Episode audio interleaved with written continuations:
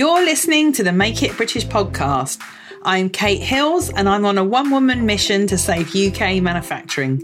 I invite you to join me each week when I'll be sharing the stories behind some of the best British made brands and UK manufacturers and offering you advice and tips on making in the UK.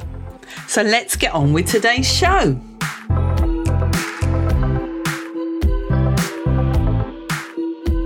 Hello and welcome to episode number 195 of the Make It British podcast. For this interview, I went to visit Andy Ogden at the cotton spinning mill English Fine Cottons. You'll hear why Andy and his business partners decided to bring cotton spinning back to the UK, closing one of the broken loops in the UK's fragmented textile supply chain. Enjoy this interview from the archive. And three years ago, Andy and two of his colleagues, Brendan McCormack and Stephen Shaughnessy, set up the UK's only commercial cotton spinning mill after an absence of several decades of cotton spinning in the UK. They're based on the outskirts of Greater Manchester, which you'll probably know is home of cotton spinning and also where the Industrial Revolution began. How did this all come about? Well, English Fine Cottons actually have a parent company called Culimeta Saveguard, who have been spinning technical fibres for over 20 years using an original cotton spinning frame. So they knew quite a bit about spinning before they embarked on their very ambitious multi million pound project, which is what Andy's going to be talking about today. Now, this episode was recorded in Tower Mill, the home of English Fine Cottons, in Dukinfield, Greater Manchester. And Andy gave me a fantastic tour around the mill. And although we did record the interview in a quiet room away from the spinning, you can still hear the faint hum of the spinning frames in the background. But before we get on to the interview, here's a little part of my tour around the mill when Andy explains some of the technology that goes into the ultra advanced way the English fine cottons are spinning their yarn. Right, so it's 36 air changes an hour in our spinning room. So the temperature's kept at a consistent level. The, the humidity is kept at the same level. So the air is changed to take out any fibre from the air, clean the fibre, bring in fresh air if it's needed, bring in cooling air if it's needed, to keep this level humidity to keep the spinning at, at the most optimum performance. Oh, blimey hell, it's hot in there, isn't it? So it's 28, 28 degrees and 52% humidity now. Yeah, it's mad.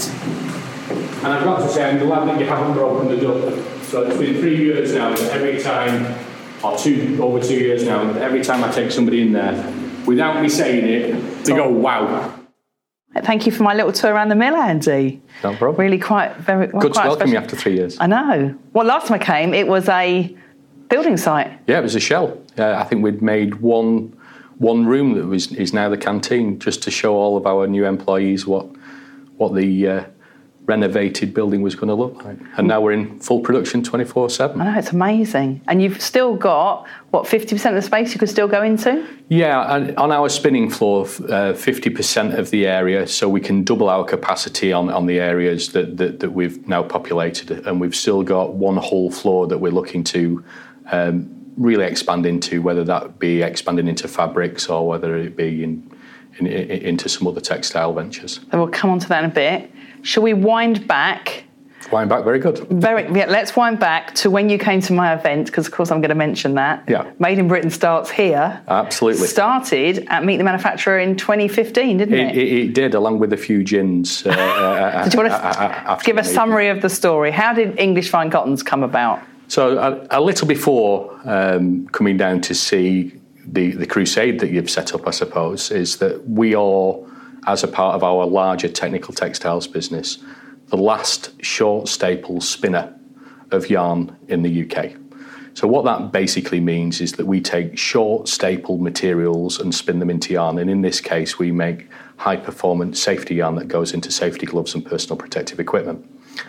Um, and as a part of that, we realised that we needed to invest in that business. We've got 65, 70 dedicated staff in that that area that, that, are doing a fantastic job, and we really need to give them sustainability and, and, and, and a future to look forward to. We needed to invest in equipment, we needed to invest in the future.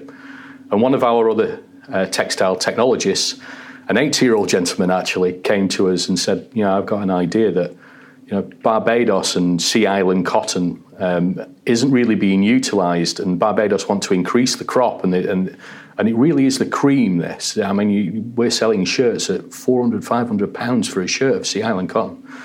So, so we, we, we looked into it and it seemed that, that on the premium end of the luxury market, quality was needed uh, and, and truthful transparency and honesty of the supply chain was needed.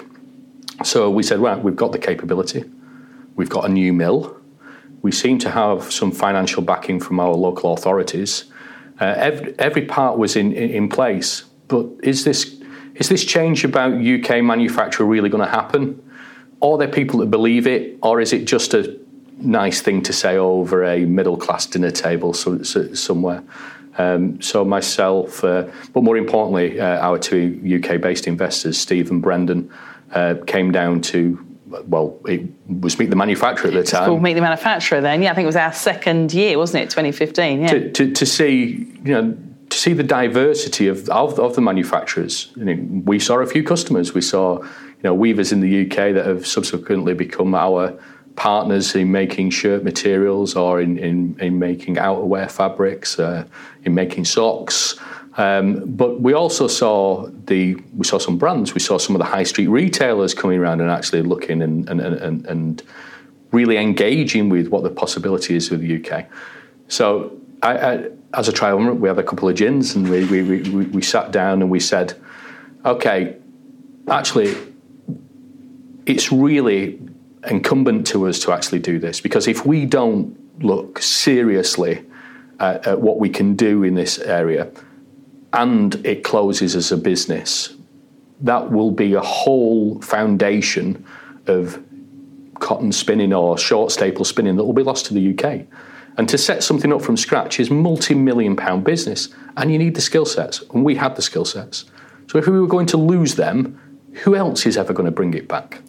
So I will say, Kate, it was probably one of the determining factors where, well, I know where we were. We, we were next to the Thames where, where the guys would just finished a drink and we shook hands and said, right, come on, let's do it then. And, uh, and, and, that was the start of English Fine Cottons. Oh, was it? What, at the Thames outside the event then? It, well, no, it was a bit later on in the oh, evening. you wandered after, down yeah, after I, our I, official drinks? I, after... Uh, after a nice meal and a couple of more, a, a couple of more uh, sherbets later, we, uh, we, we, we said, "Are we going to do this then?" Yeah, fine, we're going to do that, and, and shook hands. Uh, it wasn't called English Fine Cottons at the time, um, primarily because you know we were looking at something. Everybody knows Lancashire as the, the place for um, for cotton spinning. Well, we're 15 yards from Lancashire. We're the wrong side of the River Tame.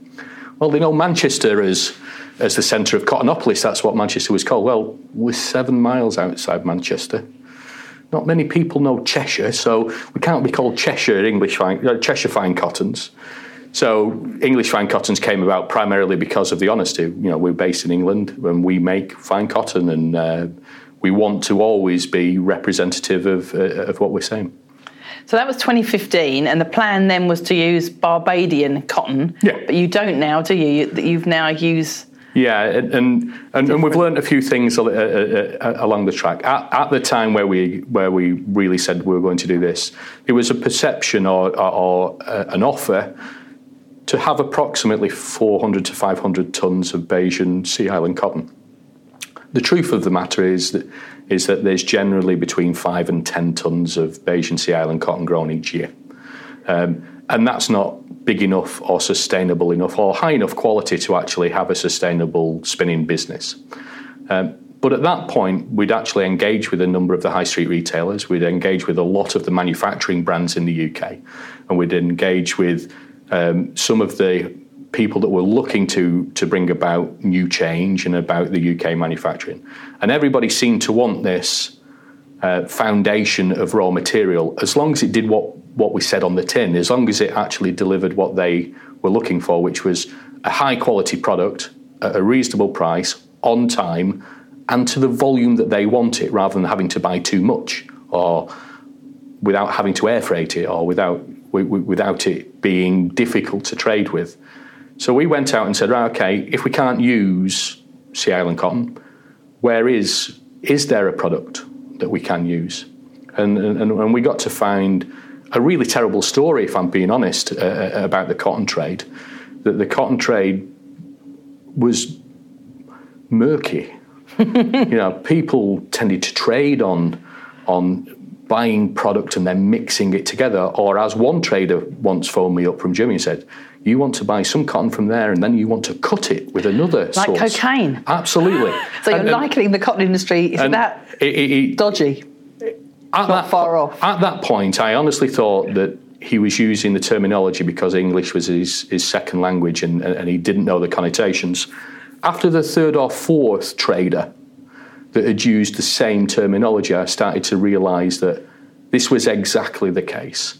And we started to dig a bit further. We started to actually started to realise that there was a lot of international issues where where big toweling retailers in America had realized that their Giza cotton towels, their Egyptian cotton towels, weren't Egyptian cotton, couldn't be.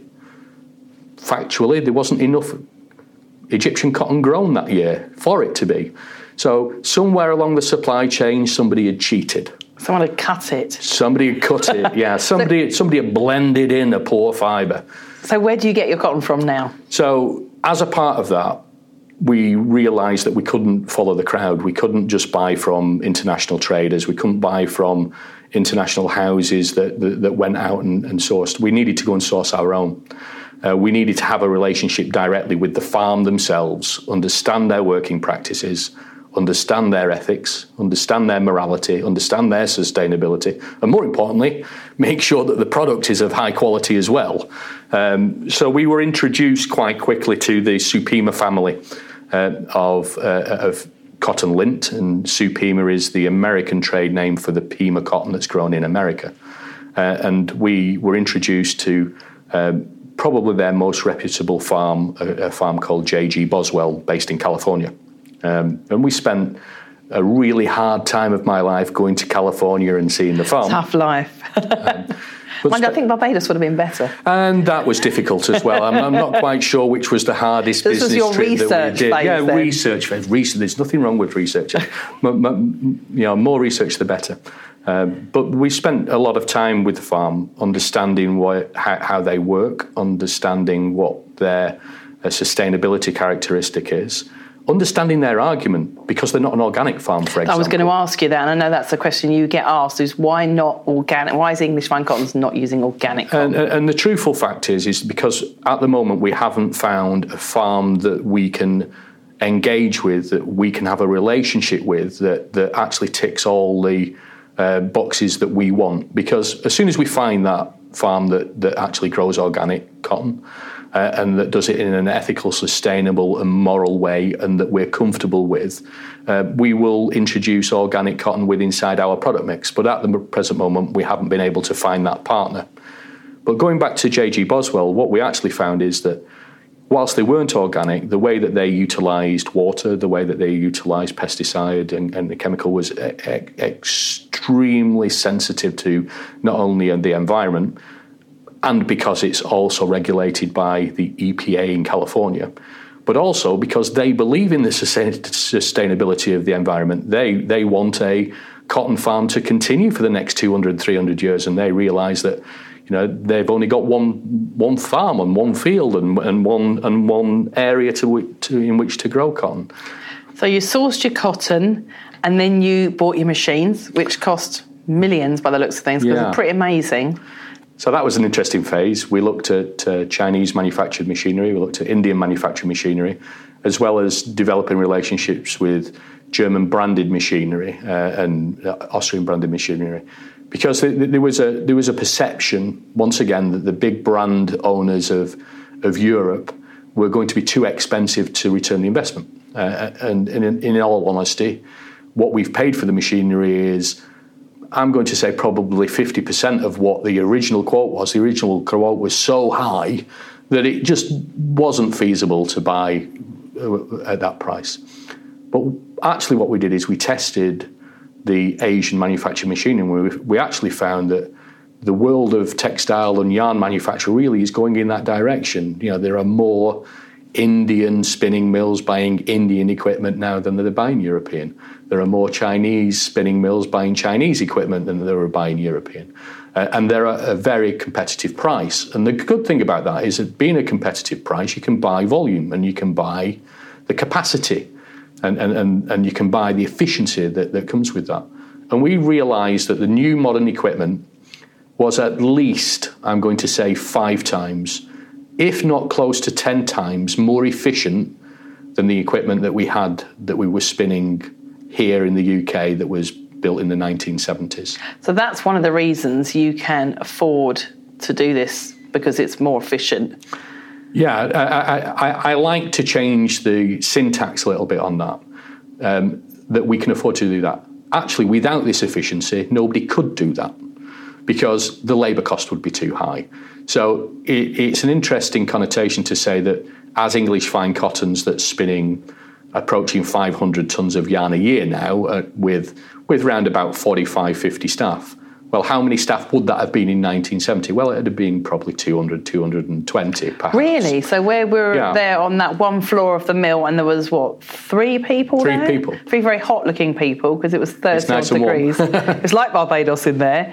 There would have been 200 equivalent. Well, I, on that floor, there would definitely have been in excess of 20. And, and remembering, Kate, that we're now spinning 24 hours, seven days a week. So you saw three people that's on one shift, and we've got three shifts a day, and we've got seven days we, we, uh, to run. So they've always got three people on the shift. Now, if you had 20 people on the shift, and then they were running that length of time, that's where you very, very quickly grow up to you know 200, 200 people easily. So you spun the cotton, you've got the machines, you've spun your cotton. Um, who, which customers is it going to so far? Who's who's showing the biggest interest in buying? Because I know you obviously you took a complete punt on this, didn't you? With your, you know, you knew that there was a feeling out there from coming to my event that people wanted to start making in the UK more. Um, how did you find the first customers for your yarn, and did this did it did it, the idea evolve? Because originally it was just going to be shirting weight and, yarn, and, wasn't it? And, and that's actually an interesting story because as a part of our funding program, uh, we were introduced to a, a, government body that was run by Manchester um, uh, Authority called the Textile Growth Program. And as a part of the Textile Growth Program, they were funding businesses that were investing um, to help sustain and reshore jobs. And as a part of the Textile Growth Programme, they had a panel of experts that were sat behind the scenes, if you like, looking at the business plans, making sure that the business plans made sense, and making sure that they actually meant something to the fund. Um, we got to we get got to find out that there was a a representative of Burberry, there was a representative from M&S, there was a representative for Johnstons of Elgin, there was a representative from um, the Carrington Workwear Group, there's a representatives uh, from, from different industry bodies. So we understood that at that point that you know whilst we weren't trading directly with these individual companies, they were engaged in our plan because they were involved in actually making sure that the business plan made sense. So that was one avenue. Secondly, we also did a lot of research. You know, we we didn't only come to your ex- exhibition and said, "Yeah, this is fantastic. This is this is where we want to spend four million pounds or five million pounds of our money." We went to um, a number of the manufacturers in the UK. We phoned a number of the manufacturers, particularly uh, uh, particularly in the East Midlands. Um, particularly in fully fashioned knitwear, particularly in socks, and particularly in, in the Leicester single jersey market, because cotton is synonymous with single jersey for t-shirts. Uh, you know, as a, as a good example. And very, very quickly, we started to realise that you know there's there's at that point we knew of at least 35 to 40, and I believe now it's well over 100 knitting companies within inside Leicester that are all knitting single jersey. We didn't quite know that they were all knitting polyesters and, and viscoses, but you know we, we understood that there was a hosiery requirement, if you like, within inside the UK we were talking to fully fashioned knitting companies that, that were still buying 200, 300 tons of cotton into the UK every year. And as a part of that, we started to do our research to see how much knitted yarn was imported into the UK. And you can get that statistic from the National Statistics Authority. And what was that figure? Do you and, remember? And it was thousands. It was twenty thousand tons of cotton. It was some, something unbelievably large. Tons. And how much are you? How much are you? What's your plan? How much? How much are you doing? How much are you? Well, we're, we're, prob- now? we're probably about 500 tons of uh, at the present moment in the right. accounts that, we, that we'd be looking at. So, so we'd, we'd still be very, very small yeah, in company a fraction. Yeah. And and we did know of, and we still aren't trading with three of the largest cotton users in the UK today, primarily because the cotton yarn that we make isn't ideal for their application. There, there, there are a number of uh, fabric manufacturers that make heavier weight twills or even denims, and, and, and, the yarn that we make is a bit too fine for those. There are a couple of um, manufacturers that make fine netting or voiles or, or, or Arabian head shawls, for example, where they need a specific genus of cotton or it needs to be treated in a way which we can't do at the present moment. So there's still actually quite a big market to go out for, for, from where we're at the moment. But our business plan looked at two things. It looked at 75% of what we what our capacity was going to be was going to sell, if you like, yarn. We were going to sell cotton yarn to cotton knitters and weavers or traders or users, and, and, and, that would be predominantly based in the UK. And I've got to say that's been that that's been successful. Are there any brands that are already that people would would spring to mind that you're allowed to say that, yeah, because you're still at quite the early stages. How long have you been spinning for? Well, we've been spinning since October 2016. So we've been spinning a little over 18 months, if you like. and we're now, as I say, spinning 24 7, and they are going to those companies. Whilst we trade with partners, it's not. It's, it's not in my gift to be able to divulge uh, who we trade with, but shall we say, luxury manufacturers with inside the UK and high street retailers. If, if you think of the top four, we'll probably be trading with all with all four of those. Excellent. Um, but you've so, got your own brand as well, haven't you? So the English Fine Cottons, you're strategically strategically building up as your own brand. That follows in line with the business plan, um, or at least 25% of the business plan that we originally anticipated we realized very early on that cotton is a foundation to quite a lot of the fabrics and quite a lot of the garments. And we conceitedly put one of our strap lines down that said Reest 2016. Well, we weren't re establishing a business, English Fine Cottons didn't ever exist. We were conceitedly trying to say we're here to re establish an industry. Perhaps not bring it back to its heyday, but actually say to the uh, to the weavers and the knitters and the garment makers. Listen, the UK's back. We, you know, you can get this raw material now from the UK because actually in the UK you can get absolutely fantastic worsted yarns from Huddersfield and the surrounding area. You can get absolutely fantastic British woolen yarns from Scotland and, and, and Yorkshire. But actually, cotton, which is where the Industrial where Revolution, started. started. Yeah, you know, we're, sat in Manchester being Cottonopolis. There wasn't a capability of, of making cotton product from cotton source from the UK. Um, so the idea about that is to say, right, we're here. Now, in the 1950s or 1960s, maybe even the 1970s, no doubt we'd have a team of bowler hatted, besuited gentlemen driving black rovers around the country and selling our wares. Well, that's not the case any longer. You know, we, we, there are only a number of manufacturers. And a lot of the manufacturers in the UK are commission manufacturers they make on behest of a client, either a high street retailer or a specific customer or whatever it happens to be. So, how do you generate that demand? Because what you are showing, Kate, and what, what is absolutely happening is that the consumer is demanding and starting to look at the label, starting to want a quality piece that's made locally and ethically, yeah. and that's a part of the community. So what we decided to do is very early on is spend money on English Fine Cottons as a brand. Actually have values values that we believe that the consumer that matters to the consumer that absolutely matters to us about passion about quality about heritage about provenance. So we started to say okay what does that, mean? Well it means a lot. So we'll bring a classic range of products available. So we can actually say to the smaller brands to the to the startup companies for, for, for example yes you can buy from the UK because we can provide you with a small minimum order quantity. We can be your scale. We can be your helper to get you started. uh, we can make that product and stock it here, and you can buy it in smaller quantities from us. So we went out and started to partner with the knitters, started to partner with weavers, started to partner with dyers, started to partner with finishers. And, and, now we're at the point, 18 months further on, that we've got a, a, classic range of jersey fabrics, a classic range of shirting materials, a classic range of outerwear fabrics for raincoats and the like, uh, a range of homeware fabrics for bed linen um, that brands can come to us and say, okay, I'd like to buy that classic product and I'll take it away and I'll add my USP to it, whether that's in print or design or whether that's in makeup or whatever it happens to be. So anyone can come to you and buy a length of cotton jersey. You're holding that in stock, in stock. are you? Yeah. So it, it, everything from actual fact, you can buy a gift for your husband of a shirt length of, uh, of shirt fabric that's gift wrapped that you can take that length into a bespoke shirt tailor and have a made to measure shirt made wasted out of on fabric. my husband. Keep that one in. oh, brilliant. So you're, you, you mentioned the weavers, the knitters. Um, I know at some point, obviously, in that as well, you've got um, dyers and finishers. Hmm what was the most tricky bit of getting that whole supply chain? Because you basically did, you say made in England starts here.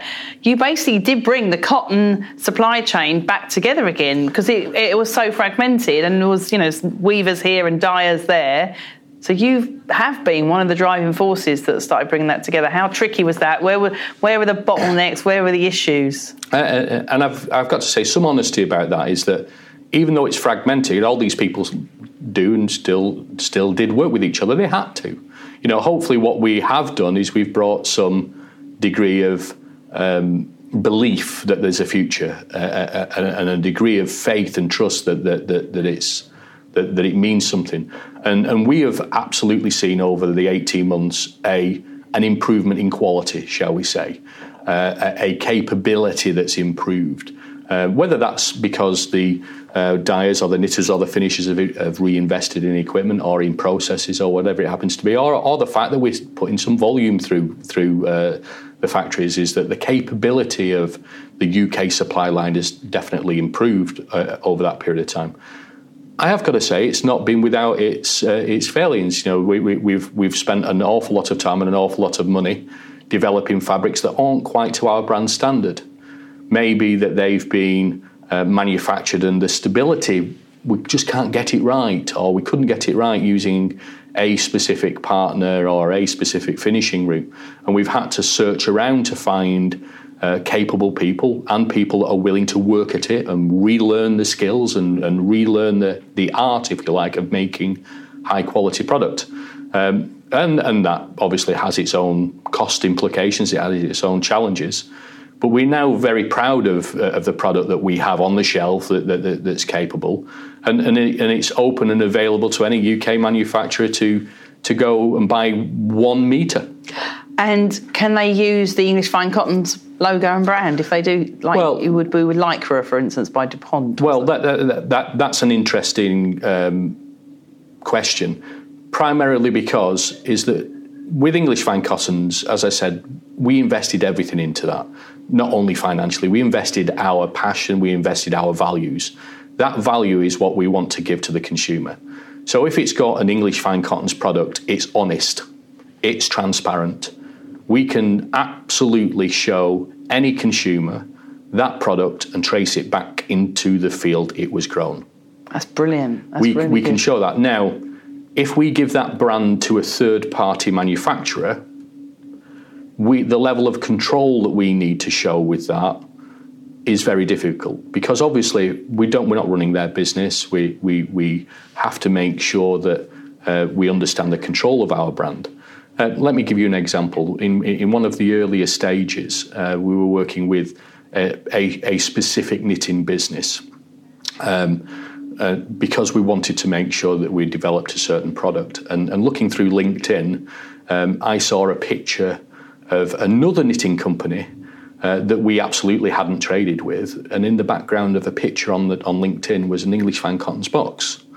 So all of a sudden, it's hmm, how did that box get there? How do we how do we know that's right? And subsequent investigations and conversations, we got to find out that, that the knitting partner that we were looking at at that stage had actually subcontracted the work. Now, we didn't know whether that subcontracting manufacturing was the right thing. So, actually, to put a brand on that and to assure that it's not to our brand standards. So, unfortunately, we, we, we're having to use uh, other, other partners which are 100% transparent and follow our brand standards so we can assure our, our customer and our client that when they buy it with an English Fine Cottons product, it will last, it's high quality, and it will have value and it'll have our values uh, attached to it. You've obviously spent a fortune where you've mentioned millions. How many years before you get a return on investment on all this? Well, we've spent well in excess of 6.8 million pounds um, uh, on the launch of English Fine Cottons and the development of Culimeta Saveguard as a business. Some of that money is about the redevelopment of Tower Mill, a Grade Two listed building. Yeah, you feel like the actual just restoration of the building must have cost you a fair penny. It, it, it, everything from the taps to the windows to the paint on the walls to the power to the electricity, everything seems to be a never-ending, uh, never-ending story of cost. However, we're doing that for, for a reason. We're doing that because we believe in in, in the future. Question there though, you, you, you, know you mentioned the cost of restoring the listed building to put the mill in. Why not just build an aircraft hangar on an industrial yeah piece of wasteland rather than restore an original cotton mill? And and, and, and there's two stories to that. Uh, the first story is we're based. Um, five miles outside the centre of Manchester, one mile outside the Manchester motorway ring room. So to actually buy a crinkly tin shed, if you like, in this vicinity is a, a, a phenomenal amount of money. Uh, to, to be able to, to get a 130,000 square feet, which is the, the, the uh, square footage that we've got within inside Tower Mill, would cost 10, 15 million pounds in the building alone to, to do that. So renovating a mill makes financial sense, actually. Um, secondly, is that Culimeta Saveguard the mill that Culimeta Saveguard belong in, and the staff and the community that we're a part of is 25 metres away. You know, the management team is one management team, the supervisory team is one supervisory team, the skill sets is one skill set. So the community that we're at and, and the capability and the flexibility that we've got is actually measurable in terms of the, the, the value that, that, that adds. Um, I think there's a third reason there, though, it, because you've got the photographs of the mill and it's very iconic. It's all part of your story, isn't it? It wouldn't be the same course. story if you hadn't restored this mill and used your iconic Tower Mill um, pictures, which have been I mean, I seem to have seen them all over social media. It's, it, it continues the telling of the English fine cotton story, doesn't it? And bringing cotton spinning back to and, the greater Manchester area. And, and, and, of course, there is a heritage and, a provenance piece about that. It, it, it does matter that the mill was built in 1870s and spun cotton until 1953, and, and, we've brought that back, and it, and it means something to to people that were a part of the industry. But truthfully, that's an added value that's something else that that, that the customer and and uh, and we can be proud of that we're bringing back that heritage, of course. But that's not the reason to to run a viable, sustainable business. Running a viable, sustainable business requires skilled staff, capable staff, in a productive environment that allows you to make profit, because that's what we're here to do. Now, doing that in a crinkly tin shed would probably be slightly more profitable if the shed was for free, but it isn't. It's, mm. it's far more expensive to actually build um, in this location, and we need to be in this location because of the key to it is the staff that we've got. So it's a good amalgamation of the community, the capable staff, and a mill that gives us 130,000 square feet right next door to our other factory. Those are the business reasons, the added values of the fact that we've got a fantastic mill, we can show heritage, we have regular open days where we're showing, if you like, the old to the new. This, you know, a lot of people used to do um, spinning when they were in the 60s or, uh, or, even in the 50s in some circumstances, and we're taking them right up to the modern day to show them the modern equipment. We've got we've had well in excess of a thousand people around our open days, and that that degree of openness to the community does add value. Did, everything you're sort of saying here, it, it, all does come back to storytelling and heritage and sort of being really transparent about what you do. Um, what are the plans? What's the next chapter of the story, Andy? Well, so some of the products that we've developed um, of late have got a resonance with inside the consumer. There's a number of people that are actually looking for a a product that they can put their finger on that they know exactly where it's come from. And I mean exactly where it's come from through its whole life. They know where it was grown, who spun it, the name of the person that sold it, and, and they want to have that value.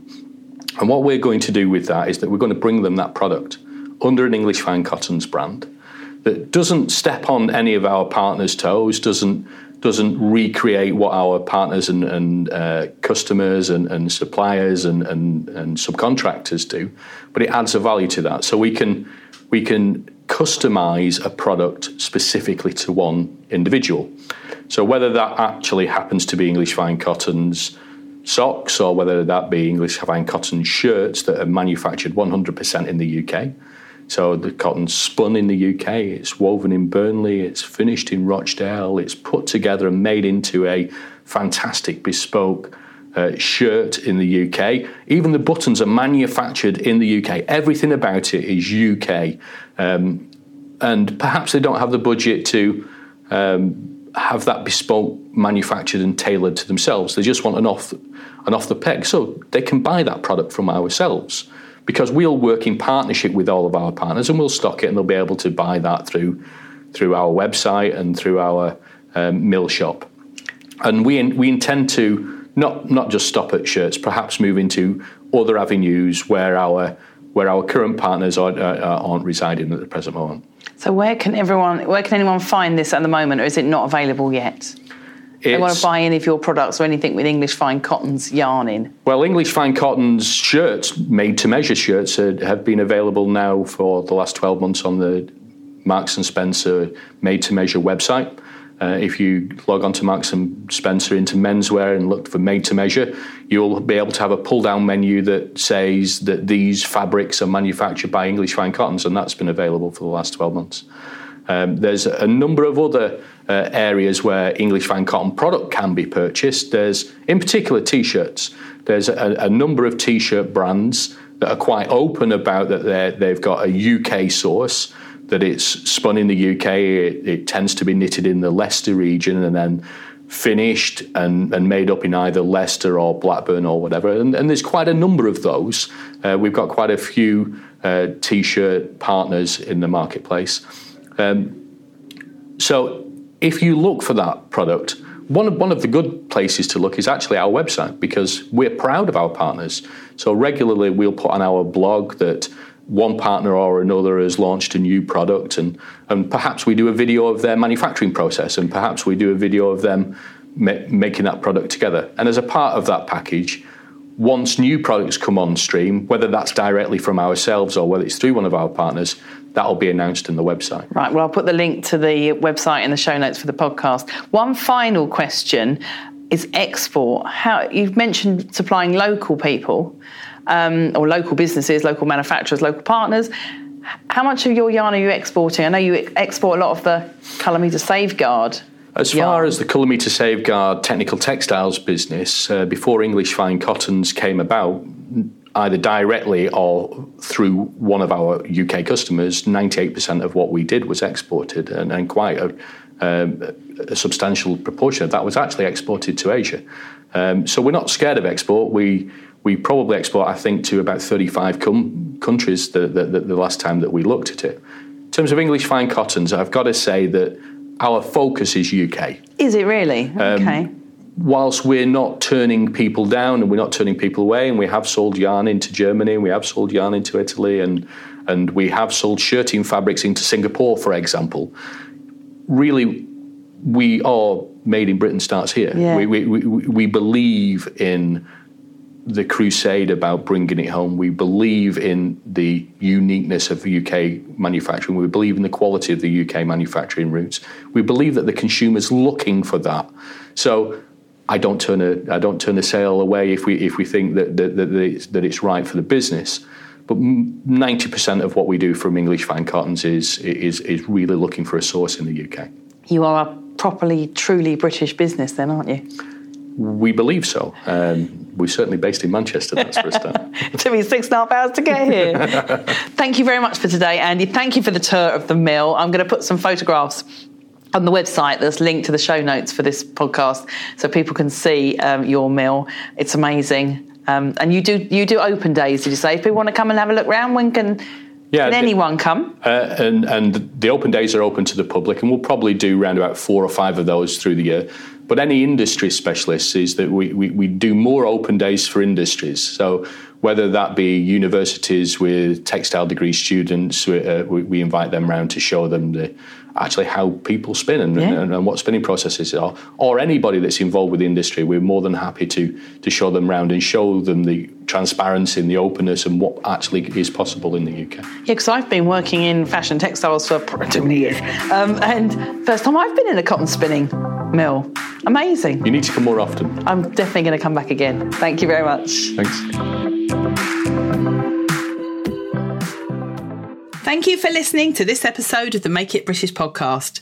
I make an episode every Tuesday and Friday, plus there are bonus episodes occasionally. So make sure you subscribe in your favourite podcast app.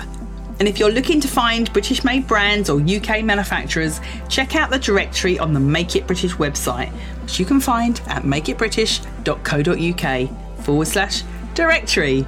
Thank you for listening. Bye bye.